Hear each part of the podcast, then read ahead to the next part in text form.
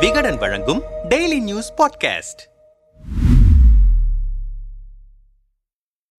அருணாச்சல பிரதேச மாநிலம் தாவாங்கு பகுதிக்கு அருகே உள்ள இந்திய சீன எல்லை கட்டுப்பாடு கோடு பகுதியில் கடந்த ஒன்பதாம் தேதி சீன ராணுவ வீரர்கள் இந்திய பகுதிக்குள் ஊடுருவ முயன்றதாகவும் அப்போது அந்த பகுதியில் ரோந்து பணியில் ஈடுபட்டிருந்த இந்திய வீரர்கள் சீன வீரர்களை தடுத்து நிறுத்தியதாகவும் கூறப்படுகிறது. இதனால் வெடித்த மோதல் ஒன்பதாம் தேதி முதல் பதினோராம் தேதி வரை நீடித்த நிலையில் இருதரப்பை சேர்ந்தவர்களுக்கும் லேசான காயம் ஏற்பட்டதாக தெரிய வருகிறது பின்னர் இருதரப்பு வீரர்களும் தங்கள் பகுதிக்கு திரும்பிவிட்டதாக ராணுவ வட்டாரங்கள் தெரிவிக்கின்றன. இதைத் தொடர்ந்து காங்கிரஸ் உள்ளிட்ட எதிர்க்கட்சிகள் மத்திய அரசை விமர்சித்து வருகின்றன. இந்த விவகாரம் தொடர்பாக இரு அவைகளிலும் விவாதம் நடத்துவதற்காக காங்கிரஸ் தலைவர்கள் பலர் ஒத்திவைப்பு நோட்டீஸ் அனுப்ப உள்ளனர். எம்பி அசாதுதீன் ஓவைசி மக்களவையில் இந்த விவகாரம் தொடர்பாக ஒத்திவைப்பு தீர்மானத்தை தாக்கல் செய்வார் என கூறப்படுகிறது. மேலும் இந்திய சீன வீரர்களின் மோதல் குறித்து நாடாளுமன்றத்திற்கு ஏன் தெரிவிக்கவில்லை? மத்திய அரசு நாட்டை இருளில் வைத்திருக்கிறது என்று கண்டனம் தெரிவித்திருக்கின்றன. காங்கிரஸ் தலைவர் மல்லிகார்ஜுன் கார்கே தேசிய பாதுகாப்பு பிரச்சினைகளில் நாங்கள் தேசத்துடன் ஒன்றாக இருக்கிறோம். அதை அரசியலாக்க விரும்பவில்லை. ஆனால் ஏப்ரல் இரண்டாயிரத்தி இருபது முதல் எல்லை கோடுக்கு அருகிலுள்ள அனைத்து கட்டிடங்களிலும் சீன அத்துமீறல்கள் மற்றும் கட்டுமானங்கள் குறித்து மோடி அரசாங்கம் நேர்மையாக இருக்க வேண்டும் என தெரிவித்திருக்கிறார். காங்கிரசின் தகவல் தொடர்பு பொறுப்பாளர் ஜெயராம் ரமேஷ் கூறுகையில் எதிர்க்கட்சிகள் சீன நடவடிக்கைகள் குறித்து அரசாங்கத்தை விழிக்க வைக்க முயற்சித்து வருகிறது. ஆனால் ஆளும் பாஜக தனது அரசியல் பிம்பத்தை பாதுகாக்க அமைதியாக இருக்கிறது என கருத்து தெரிவித்திருக்கிறார். ஆனால் மத்திய பாஜக அரசு வட்டாரங்கள் எந்த ஒரு கலந்துரையாடலில் இருந்தும் மத்திய அரசு ஒருபோதும் பின்வாங்கவில்லை. உண்மைகளுடன் தயாராக உள்ளது. பாதுகாப்புத்துறை அமைச்சர் ராஜ்நாத் சிங் நாடாளுமன்ற சபையில் விளக்கமளிக்க வேண்டுமா என்பது குறித்து ஆலோசனை நடத்தப்படும் என தெரிவித்திருக்கிறது.